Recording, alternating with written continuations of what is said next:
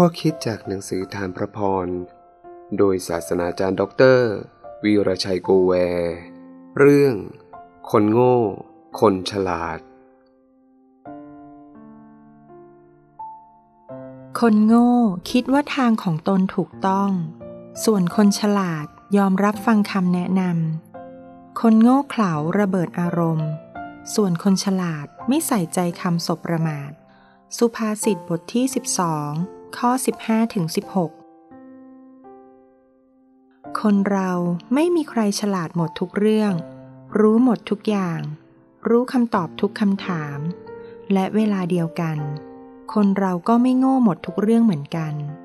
คนเรามีความฉลาดระดับหนึ่ง และมีความโง่ระดับหนึ่ง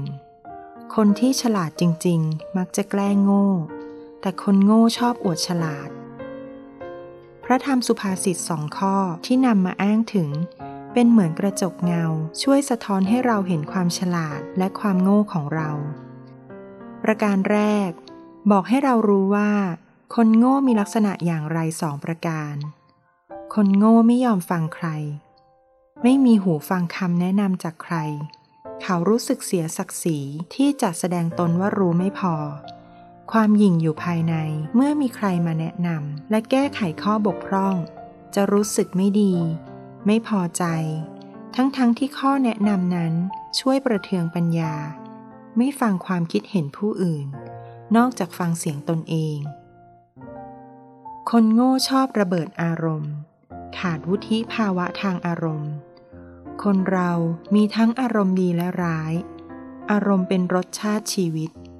แต่คนที่ปล่อยให้โทสะจริตหลุดบ่อยๆ เฉพาะอย่างยิ่งการแสดงความโกรธฉุนเฉียว จะทำให้ผู้นั้นแสดงวาจา หน้าตา การกระทำที่โง่เขลาออกมา ถึงแม้จะรู้สึกตัวภายหลัง แต่ก็ได้ทำลายความรู้สึกผู้พบเห็นไปแล้ว ประการที่สองบอกให้เรารู้คนฉลาดมีลักษณะอย่างไรสองประการ เช่นกัน คนฉลาดรับฟัง การเปิดใจรับฟัง ไม่ได้หมายถึงต้องเชื่อในทุกสิ่งที่ได้ยิน การรับฟังช่วยให้รู้ว่าเขาคิดอย่างไร คนฉลาดจะฟังด้วยการใช้วิจารณญาณ ไม่ฟังเพื่อหาข้อตอบโต้ เพื่อจับผิด แต่ฟังที่จะรู้ เฉพาะอย่างยิ่งฟังคำตักเตือน ข้อเสนอแนะจากผู้มีประสบการณ์ คนฉลาดไม่ใส่ใจคำสบประมาท หรือคำยั่วยุเพื่อก่อให้เกิดโทสะอาวุธร้ายของศัตรู คือ การยั่วยุให้เราเกิดโทสะในการพูดสบประมาทในรูปแบบต่างๆ จนเราเก็บอารมณ์ไว้ไม่ได้ทำให้แสดงกิริยาและคำพูดอย่างไม่สมควร จนสูญเสียบุคลิกและความน่านับถือ คนฉลาดควบคุมอารมณ์แม้ถูกสบประมาท ผู้ควบคุมตนเองได้ดีกว่าคนอื่น สามารถตีเมืองได้ ขอให้เราถ่อมใจพอที่จะรับความผิดพลาดแห่งตน